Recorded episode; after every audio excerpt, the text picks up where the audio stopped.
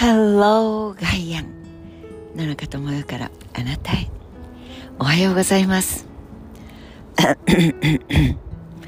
おはようございます。いやこのおはようございますの挨拶が元気な声でないといけませんね。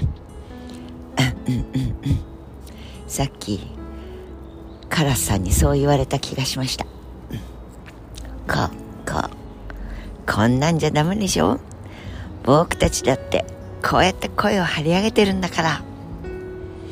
背中を押されました。ありがとうカラスくん。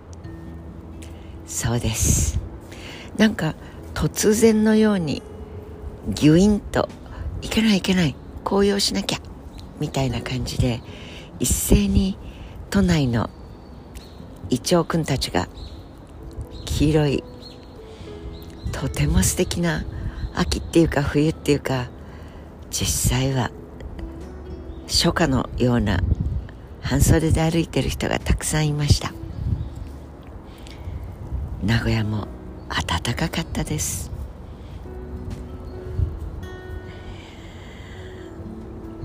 いろんなことを抱えながらいろいろに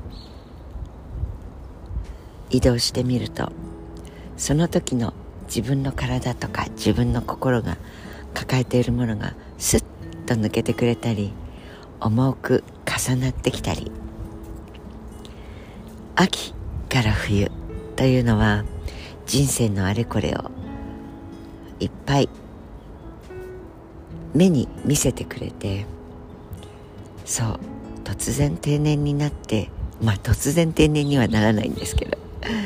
定年という現実にぶち当たってあれだけ輝いていたのにシュインとなってしまう。男性陣。女性陣はそういうこともあるわよね。っていう感じがしてとても頼もしくしっかりと3年ぐらい前からお支度してるわよ。っていう感じで綺麗さっぱり。もうきっぱり第3第4の人生。でも殿方たちという言い方は古臭くて男尊女卑の中で使わないでとよく言われるのですが殿の方殿様方って言われるだけでニコニコしちゃうんだったら何度でも呼んであげましょうよっていう気にもなったりするんですがダメですかね。まああの殿方たちというとご婦人方と帰ってきますが。はいはい。何であれ何と呼ばれようがその呼び名故障の裏側にいろんな事柄を引きずっているのが人間の言語ですから。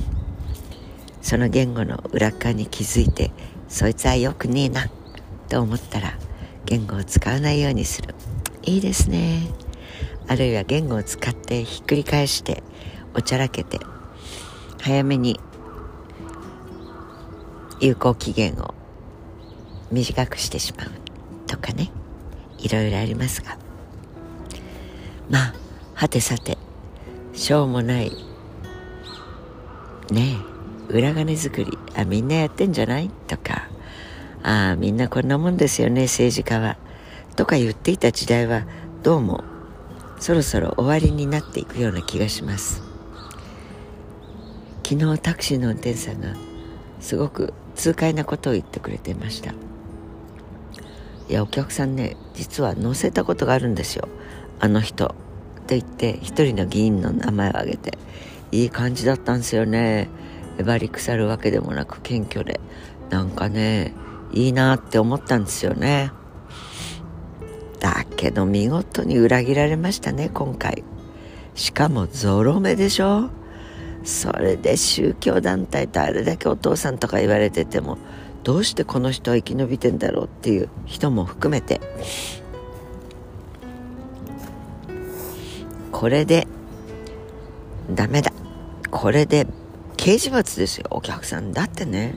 俺たちがね売り上げねあってそれ過小評価してですよ。それでポッケに入れといてなんてなことをやったら会社に首切られる。これ当たり前でしょ？詐欺。でもお客さんたちから巻き上げといてこれ税金ですよ。それで政党助成金とか言っときながら何あれ？全員ダメですよ。だよね。ふんふんって相づちを打つだけでコメントなしで聞いてました。そしたらね今までの俺だったらねこんなことしてたって。でもねやっぱ全部この主要なメンバーに入ってる人をクビにするとかそう刑事罰とかなんかやっちゃったらね全然国が成り立たない。だからまあしょうがないって。野党になんか任せられないしって。思ってたんですよずっと。でも気がついたね今回ばかりは。こんなことを俺たちが許してるからで野党には任せられないとか思っちゃってっかダメなんだ。もうね国なんてお客さん見てごらんなさいよ。こんなインチキ野郎たちがですよ。大臣だなんだかんだってえばってても回ってるでしょ？ってことはねこいつら辞めさせたって国が滞っちゃうなんてことはねえんだってこと俺気がつきましたよ。運転手だからね。このなんての？そのネットだかなんだか俺たちも使いますよ。でもそれで囲い込んでどうのこうの。これも乗り合いがどうのこうのっていうね神奈川県組が随分とこのやりたい放題の俺たちの。でねこれちょっと待ってくださいよ。俺たち現場のこの苦労。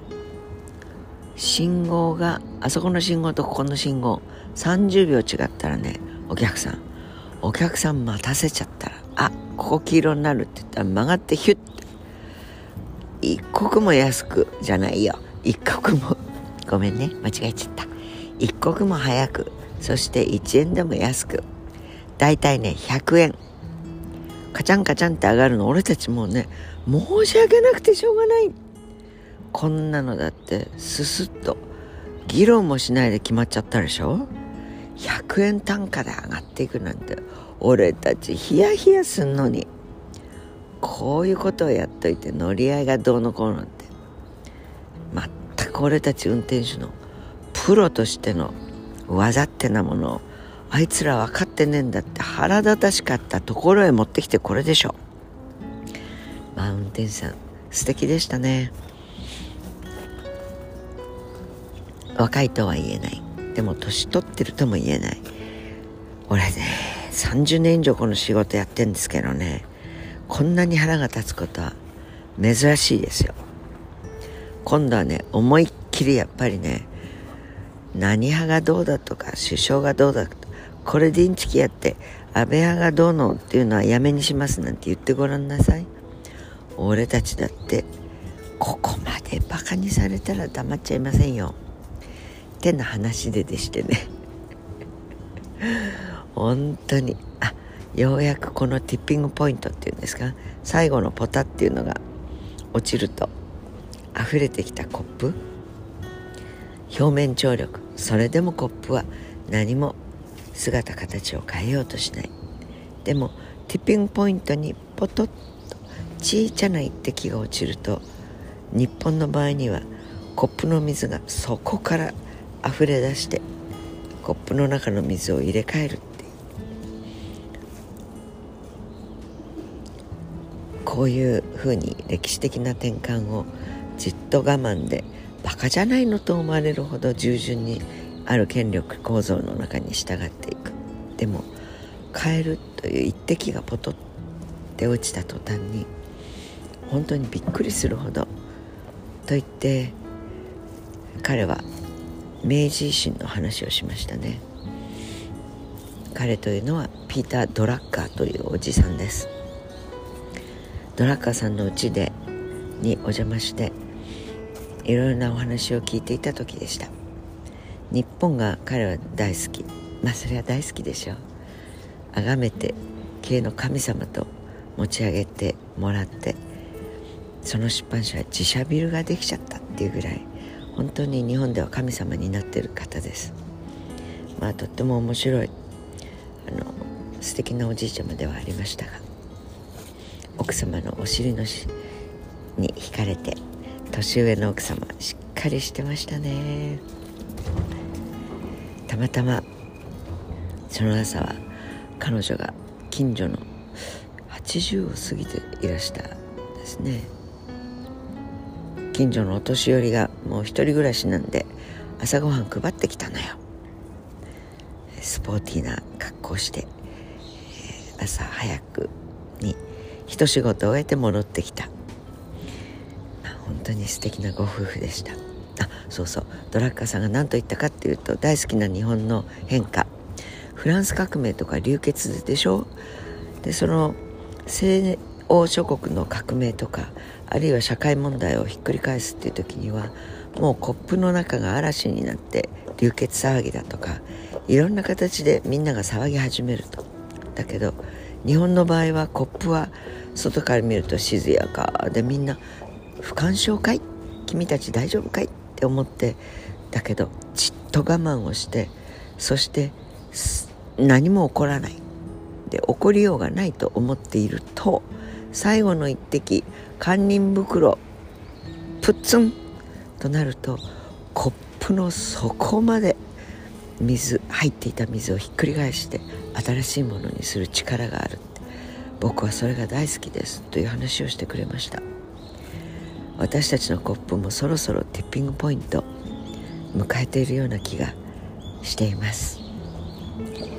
なんて暮れの忙しくなる時に長い歴史の長尺ものの勝ち軸を頭に入れるのはとっても難しいですけどでも長尺ものの目線から短い今年の年末をどうやって振り切っていくか乗り切るかあるいは作り変えるかあるいは大掃除をするか。さあそろそろ自分自身のティッピングポイントポトッ。と表面張力であふれてきている我慢している頑張っている自分に同じなんだけどポトッと一滴垂らしてみません？気持ちいい自分作りが始まるかも。しれません？Have a nice day 良い一日をお過ごしください。野中智恵でした。